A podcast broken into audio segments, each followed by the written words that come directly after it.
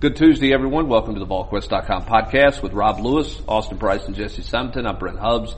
Lots to talk about today. Obviously, Tennessee is an 0-2 football team, uh, but guys, an 0-2 football team that clearly has their quarterback in the eyes of Jeremy Pruitt. What, what do you make out of Jeremy Pruitt's pretty staunch defense of his quarterback after two weeks of play? I, I think he knows he doesn't have much behind him. I behind was going to say, I think he knows he's got two freshmen and never taken a snap, and neither one of them are, are Trevor Lawrence oh. 2.0. he doesn't have an option. We've been saying that for Right. months. I mean, Pruitt said it explicitly on Monday that you know if you've been in and around this program the last you know half a year, year, number two is their best option. Now, number two is not playing well at all right now, and if Tennessee has any hope of climbing out of this giant sinkhole, then they need Jarrett Guarantano to play you know a hell of a lot better. But it, it's the, the you know fans kind of hoping or thinking that Brian Maurer or Shrout is going to be some savior. That's just not going to happen. Yeah, it was interesting at the quarterback club on, on Monday. Pruitt was asked specifically about the backup quarterbacks, wanting to know what are their strengths. And he said, you know, JT Shrout, he'll go out on the practice field, and about seventy-five percent of the time, it'll be it'll be good. He's got a big arm. You like what he does, and then there's about twenty-five percent of the time, you're just like, you can't do that. I mean, that's that, that's not you know you can't play that way. You can't do those things. And he he, said and Brian Maurer, good athlete, guy who's fearless. You know, as we saw, as he grabbed his helmet, went to run on the field. He was going to play when the, the BYU kid threw the shoe, but he said, you know, he's never he's never had to read the field before defensively. Never had to do protections before. He's just kind of gone out and run around and played, uh, which is hard to do. And and I think I think the defense of Jerry Guarantano is one, you don't want to lose him mentally.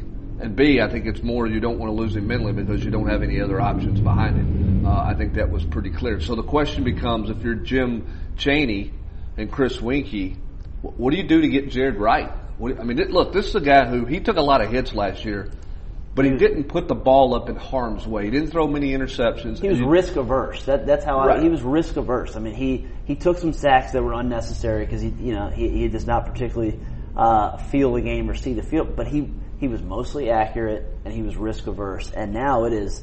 I mean, Jeremy Pruitt said on the coaches show. We were talking, Rob and I were talking about it before. You know, and I had it in my piece. Jeremy Pruitt's on the coaches show Sunday said that ball should have been interception. We got lucky there. That one should have been picked off. oh, that was. We're fortunate that wasn't a turnover right there. Three times and Guarantano actually did throw an interception. So, you know, I mean, he's especially down in the red zone has been particularly errant.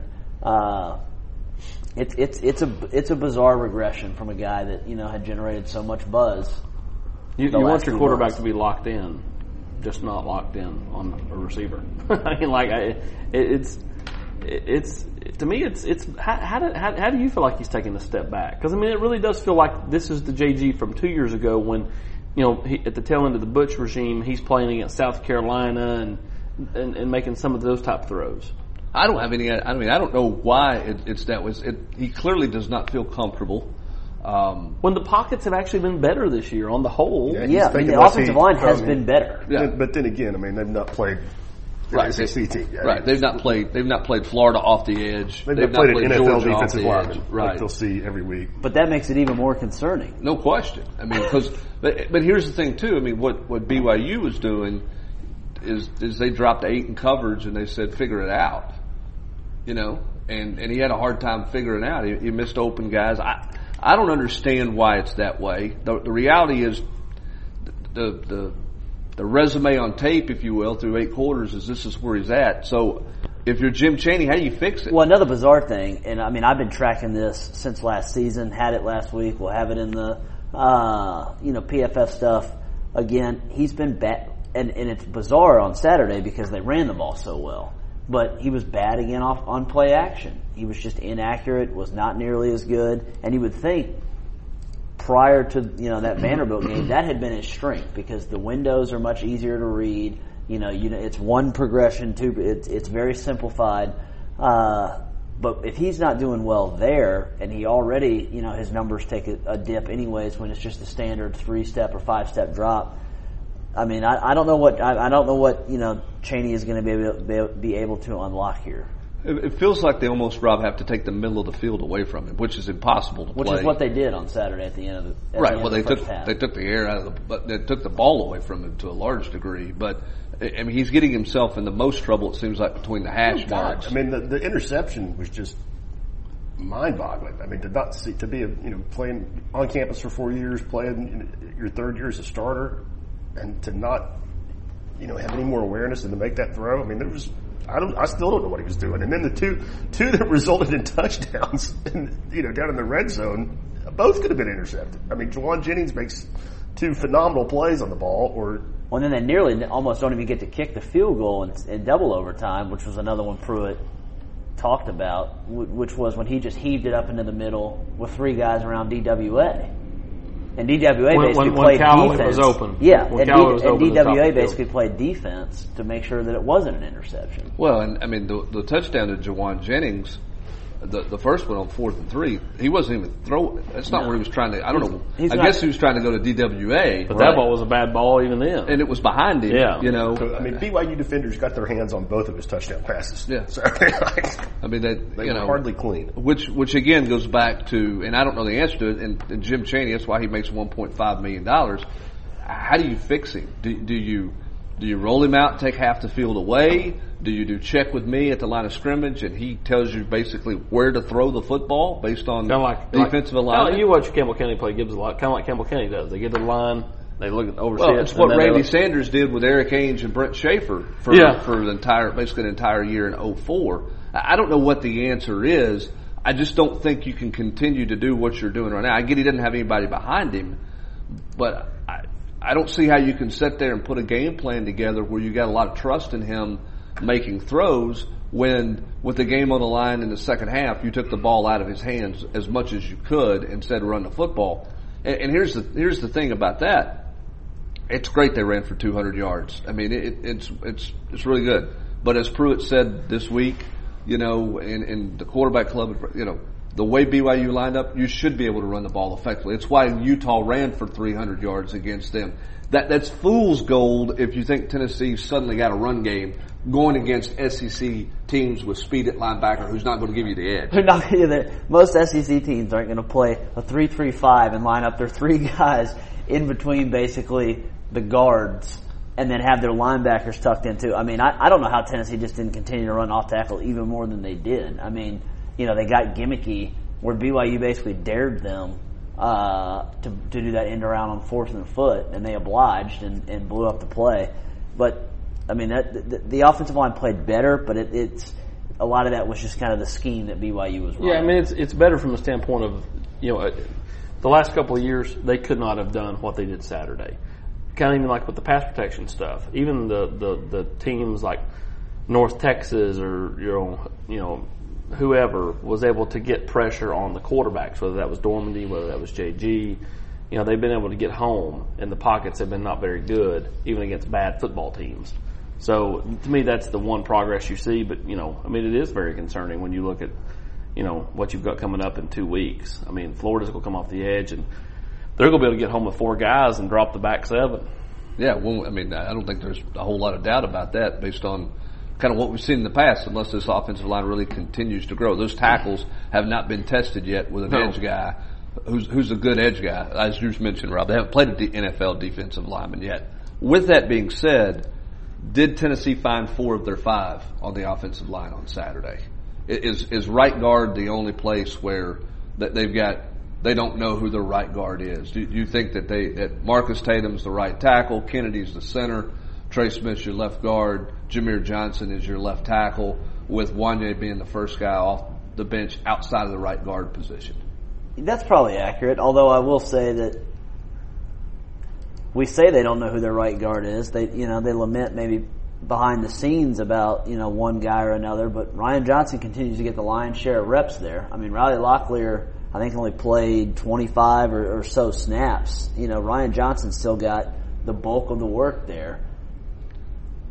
So, you know, is that is it, are they going to give Calbert a look? I don't think it doesn't seem like it. He hadn't played the first two weeks. Carvin clearly is out of the rotation. They did not like what they saw early on from Darnell Wright. Pulled him very, fairly quickly. So I think you're it would be correct to say that perhaps they're settled in those other spots, but maybe they're settled with that. That's that's the five they're going with again on Saturday. Well, let me ask this: if this is bad to say because of what happened in Week One, if you can get to the point on Saturday where you want to move some things around, do you look at a Jahmir Johnson this week at right guard? He played left guard a year ago. You know he's one of your more physical players. Are you better if you put him at right guard and put Wanya Morris at left tackle besides beside Trey, and that ends up becoming your five? I, I guess what I'm asking is if you if you don't if you don't think Calbert's ready, which clearly they don't at this point, and you're not getting the production that you get that you need to get out of Ryan Johnson and Riley Locklear at right guard is that the, is that the next potential move? Is sliding Jahmir Johnson back inside to play guard where he did play a year ago and survived and, and was one of your more physical guys? Look, I know. I, I think that I think that is an option. I also think that you know I would probably start Locklear and let him play a bunch of snaps in a row and see how that goes because he was actually better in week one than most of the other linemen. I don't think Riley Locklear is some, you know, he's not going to grade out as some all SEC guy. Uh, but I do think he gives you more upside than Ryan Johnson. I agree. You know, I mean, I, I would continue just to. You hate to bounce people around, especially young guys, but I mean, I thought Darnell honestly looked the best he ever looked at guard down in Orlando. I almost think that they should at least toy with you know playing maybe him at some right guard during practice just to see if it works. I mean, what's the worst that can happen? I mean, you may find a, a niche there for him. He can get on the field faster.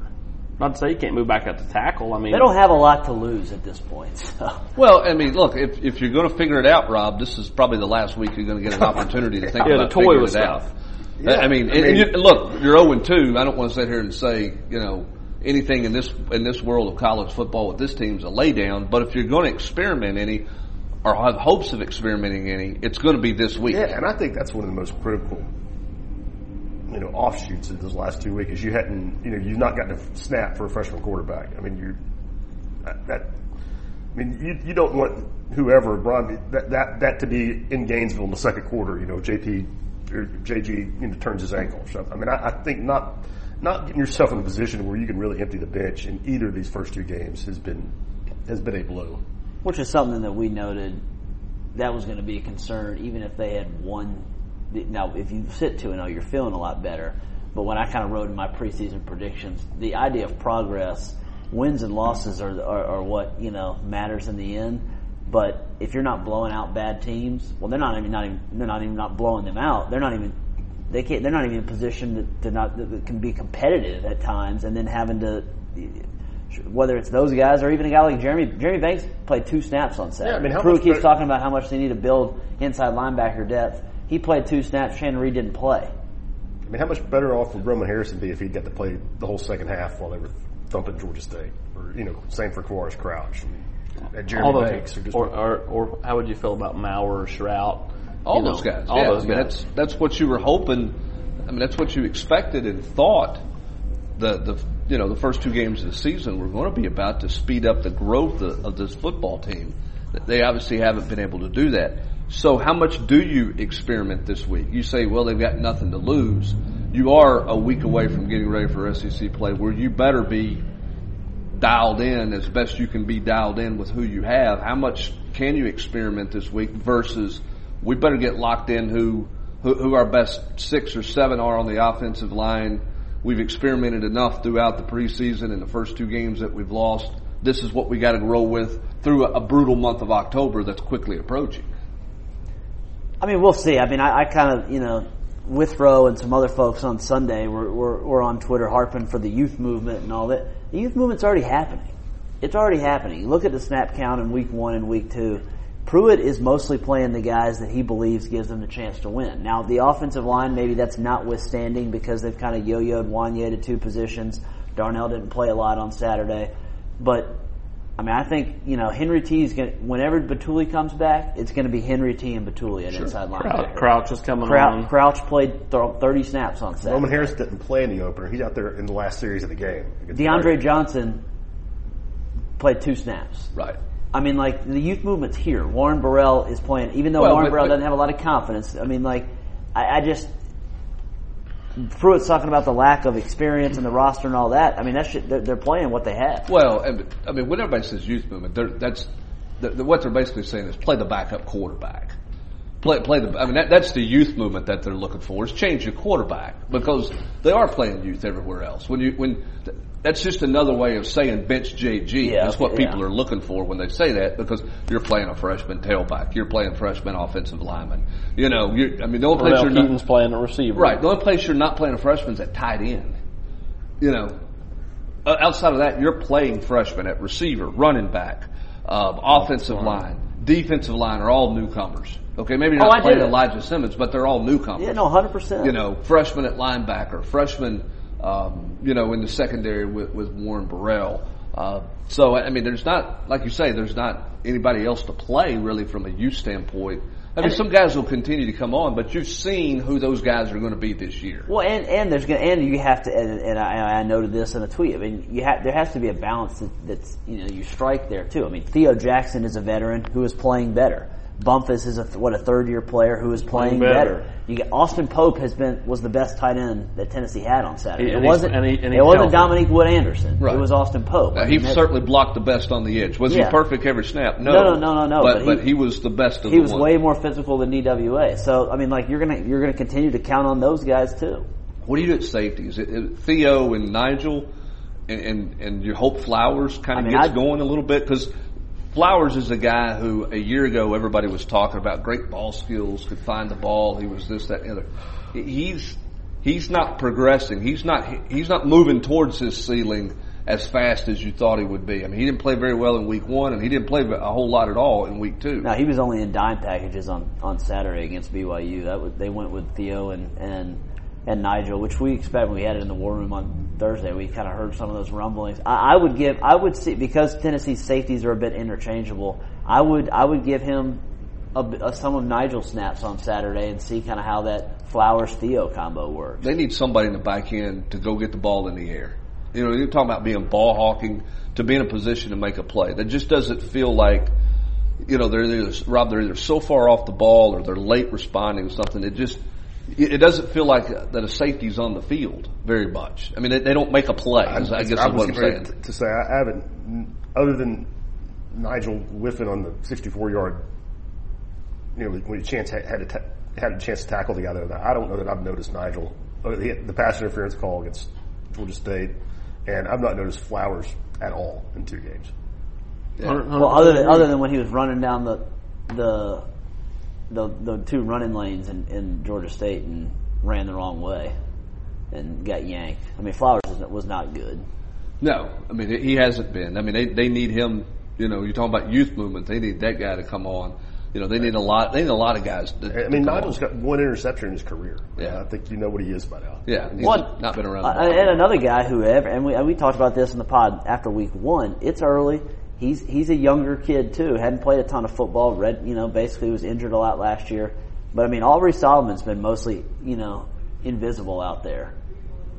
To me, yeah. Oh, no. I agree. I agree. I I, mean- t- I mean, Greg Emerson's been the, been, been the best. the mo- at I would say. Greg has been the most disruptive. Mm-hmm. He's been the most. They, they still you know there's some consistency issues there in terms of down to down. I think also just basic conditioning. But I mean, one of the sacks that Bumphus had, and Bumphus has come on because I I mean, Pruitt said it Monday. You know, he practices the right way. He's bought into the system. That that sack when he blew up the screen, I mean, that Greg Emerson deserves like a half a sack or an assist Right. for getting that because he just destroyed the running back, cutting up the field and, and allowed Bumphus a free release. Well, a lot of that goes to not just what Emerson did on that particular play, but just leaving the kid at a set position and letting him figure it out, letting him learn. I mean, I mean, Bumphus was you know a lot like Banks and some of these other guys that they've just. I mean, you talk about yo-yoing. I mean, those guys have yo-yoed like four times. Yeah. I mean, that's a lot, man. I mean, like remember when Phil did that with Anthony Anderson? You know, receiver, DB. yeah, I mean, it was just kind of wherever we're thin at the time, and the kid never really was able to get anything done. I mean, it's kind of nice to see a kid that, you know, has found his footing somewhere when he's gotten kind of yo-yoed back and forth. Yeah, and he's he's completely bought in. You know, I think there were times early in his career he was all about wanting to play tight end and, and wasn't That's natural, though, you know? Yeah, and you know, once he kind of once he started to buy into it, I think he and Tracy Rocker have.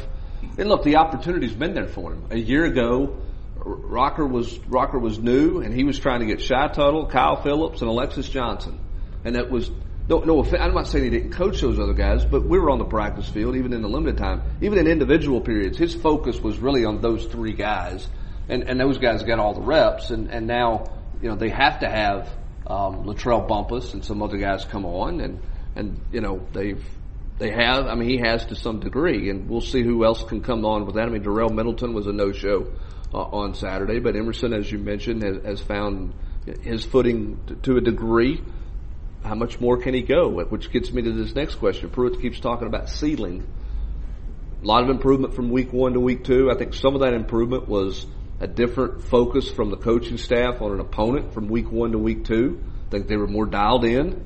Okay, I think I think week one was so much more about them and not as much about an opponent. And they had this this idea they were going. I'm not saying they they, they ignored Georgia State, never looked at the tape or whatever, but the, you could tell by who all they rotated and what they did. It was about them going into it instead of waiting till the game was in hand and then making it about them. It was about you know playing a bunch of guys and figuring out what you could do you know, defensively they were more aggressive in, in game two, as Coach Pruitt talked about, etc. What, what is the ceiling for this team? Pruitt keeps talking about how high the ceiling is. How high is the ceiling right now?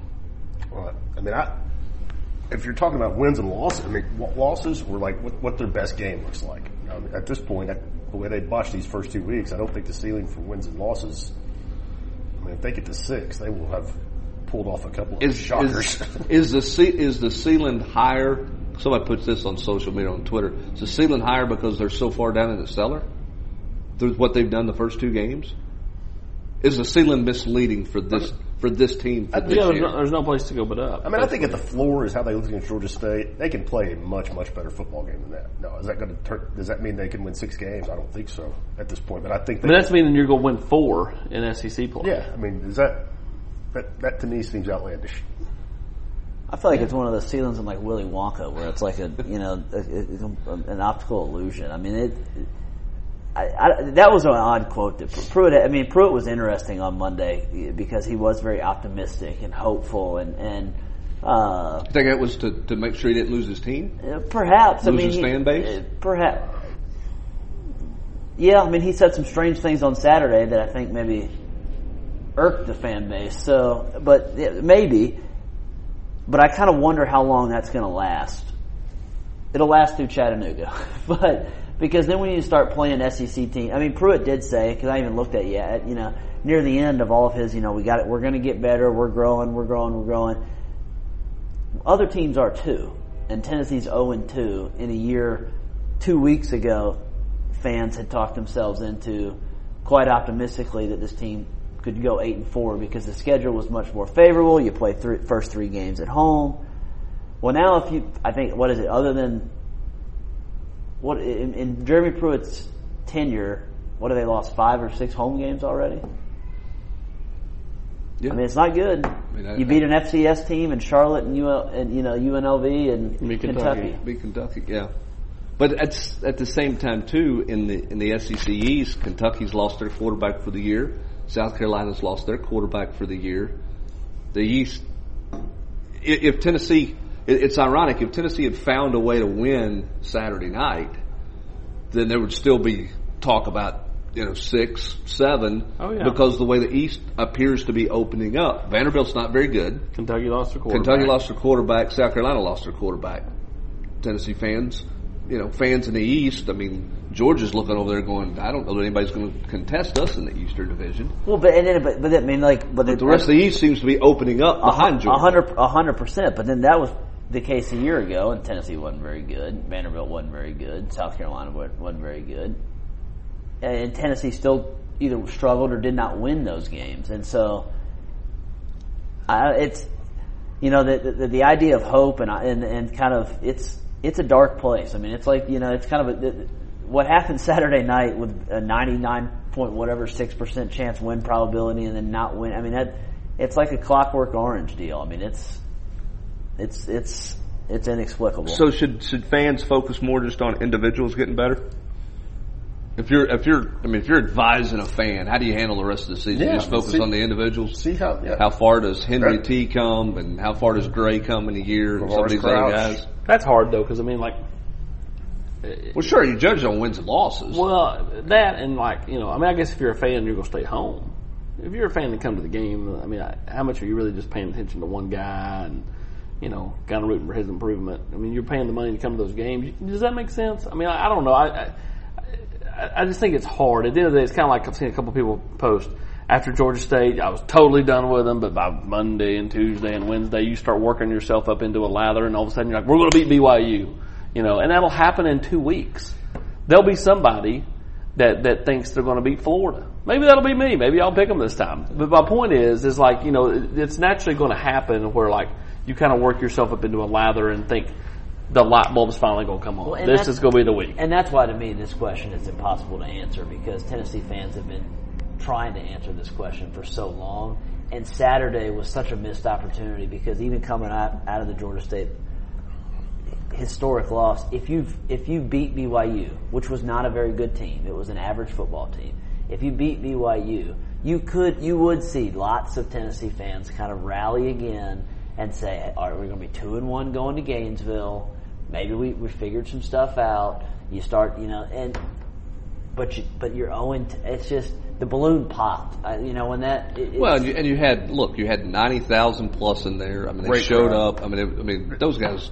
I mean, for them to show up Saturday night and be as engaged Loud as- and proud the whole I mean, time. they were engaged. They, they didn't wait for the team to give them something to cheer for. They were there to support start that the first team. play. I mean, it, they were they were terrific. They, I mean, they they keep coming back, and and hats off to. To, to the Tennessee fan base for doing that. Will that happen at noon on Saturday against Chattanooga? I don't know. You know, we'll, Too hot. We'll, we'll, we'll, see, Chattanooga. we'll see how that one goes. But they um, better hope the mocks fill up the stadium. lots of uh, it, it's interesting because clearly Pruitt's trying to sell the youth.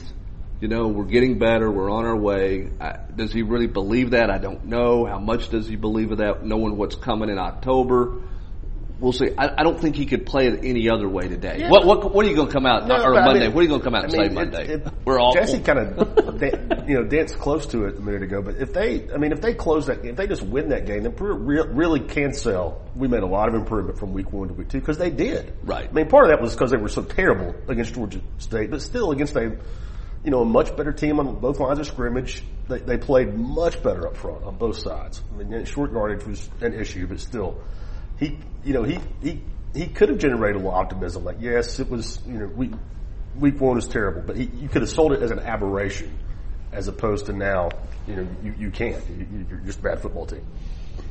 So what does this football team do on Saturday? We'll find out about that. Recruiting wise, big picture, again, kind of where things are. An interesting update from Harrison Bailey from the standpoint of right now it seems like that, that committing group is locked in, um, solid. Does that continue through October? We'll see, but right now they appear to be communicating and staying, you know, pretty close together. Well, and at some point, you know, you can only kind of go spiraling out of control on the field for so long before it does affect you in recruiting. But right now, it doesn't seem to be affecting them with guys they have committed. Now, And that's the key phrase. that's the key phrase. Now, how does it affect, you know, them Eric with Gilbert, the who's Eric- back at Clemson. you know, You or know, or Noah Sewell. or Darnell Who was Washington. at Oregon. I think that you know, Sure.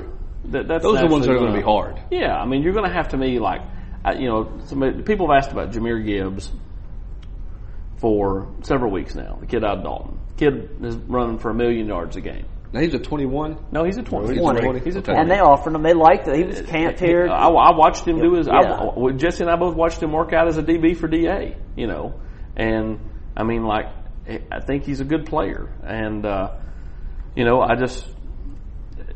To me, like he's the kind of guy. He, but he, he's exactly what you have, though. He's not a big back. You know, I mean, if you're, if you're, you know, but if you're going, okay, T's our big back, then, then this is the kind of guy you want for a second tailback because he does got some wiggle, he's got some shiftiness, and uh, he's got, um, I think, some of the best vision I've seen of a running back in a while. I mean, if you watch his film, I mean, he's, you know, he, he sees things extremely well. So, But you'd have to flip them too. yeah, you'd have to flip him, um, you know, from Georgia Tech.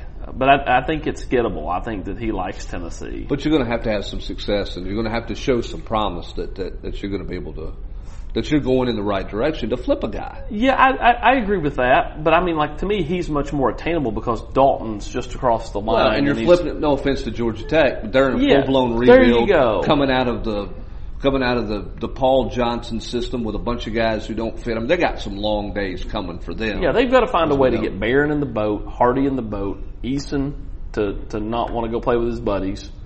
You know, to me that those are all key for this class because the likelihood is is this team's not going to win enough to get some of the guys Jesse just talked about. So thus the guys like Eason, Barron Hardy, Jahmyr Gibbs, so on and so forth. To me, they become more and more important. Well, you need to have great evaluations because you're going to have to go. You got to go find some guys to win with to beat the big boys in the SEC that the big boys in the SEC didn't want.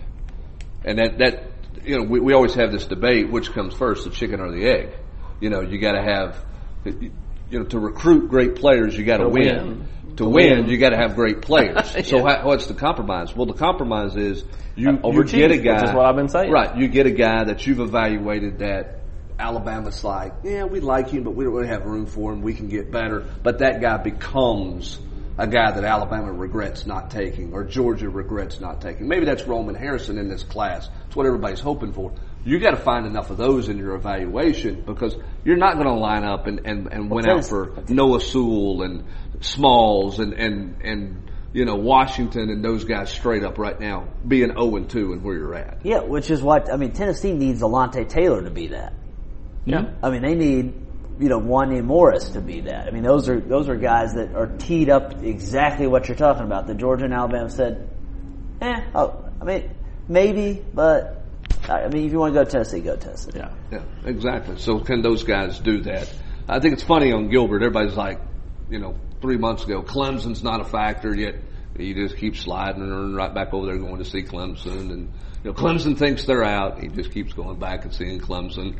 You know, obviously Clemson is not, is not, is not lot- out and they're a a lot, major But a lot of that too, though, is is you know Arik Gilbert goes there next year. He's sure to catch one passes from Trevor Lawrence for one year, and then they've got the number one quarterback in the Right. country committed to him, and who, who's doing a, a really good job of, of of pitching to guys, not not just Gilbert, but other you know playmakers. Um, you know, to come, hey, come catch balls for me. Now, I understand Harrison's his teammate, you know, but I mean, at the end of the day, Arik Gilbert's got to make the decision that's best for him. Yeah, I just think it's interesting. Everybody's talking about how Clemson was out of it, and you're like, "Ain't no way Clemson's completely out of that thing when it's all said and done. And, and he keeps going back over there, and, and Clemson's going to be a factor along with Alabama and Georgia and others, and, and Tennessee's fighting to hold on, you know, to make Tennessee's sure they fighting can, to get an official They're visit. fighting to make sure they can get an official visit at this point. So we'll continue to talk about recruiting. Obviously, coverage of this football team and this football game coming up this week. That's going to do it for this edition of the VolQuest.com podcast. Hopefully, we didn't get anybody drunk with the drinking game that the podcast has turned into. I tried to avoid some. Oh, of is that- is that a- today. is that a thing? I That's a thing this. on the message board. I People don't that- like that, that that we that I refer to pieces that we've written and stuff. The podcast is free, folks. we got to drive people to the site. That's right, and ho- hopefully we didn't yawn too much for somebody today in the podcast. I tried to cover my mic. That's going to do it for this. That was absolutely AP yawning the other day. It was One me. Thousand. It was me because I had been to Oakmont and had like three hours sleep the night before. Oh, poor- It poor will- you. It will be interesting Poor to you. see how it all plays out. Yeah, it will be interesting. Exactly right. There's one last shot for everybody. That's going to do it for this edition of the podcast. For Rob, Austin, and Jesse, I'm Brent. Have a great day, everybody.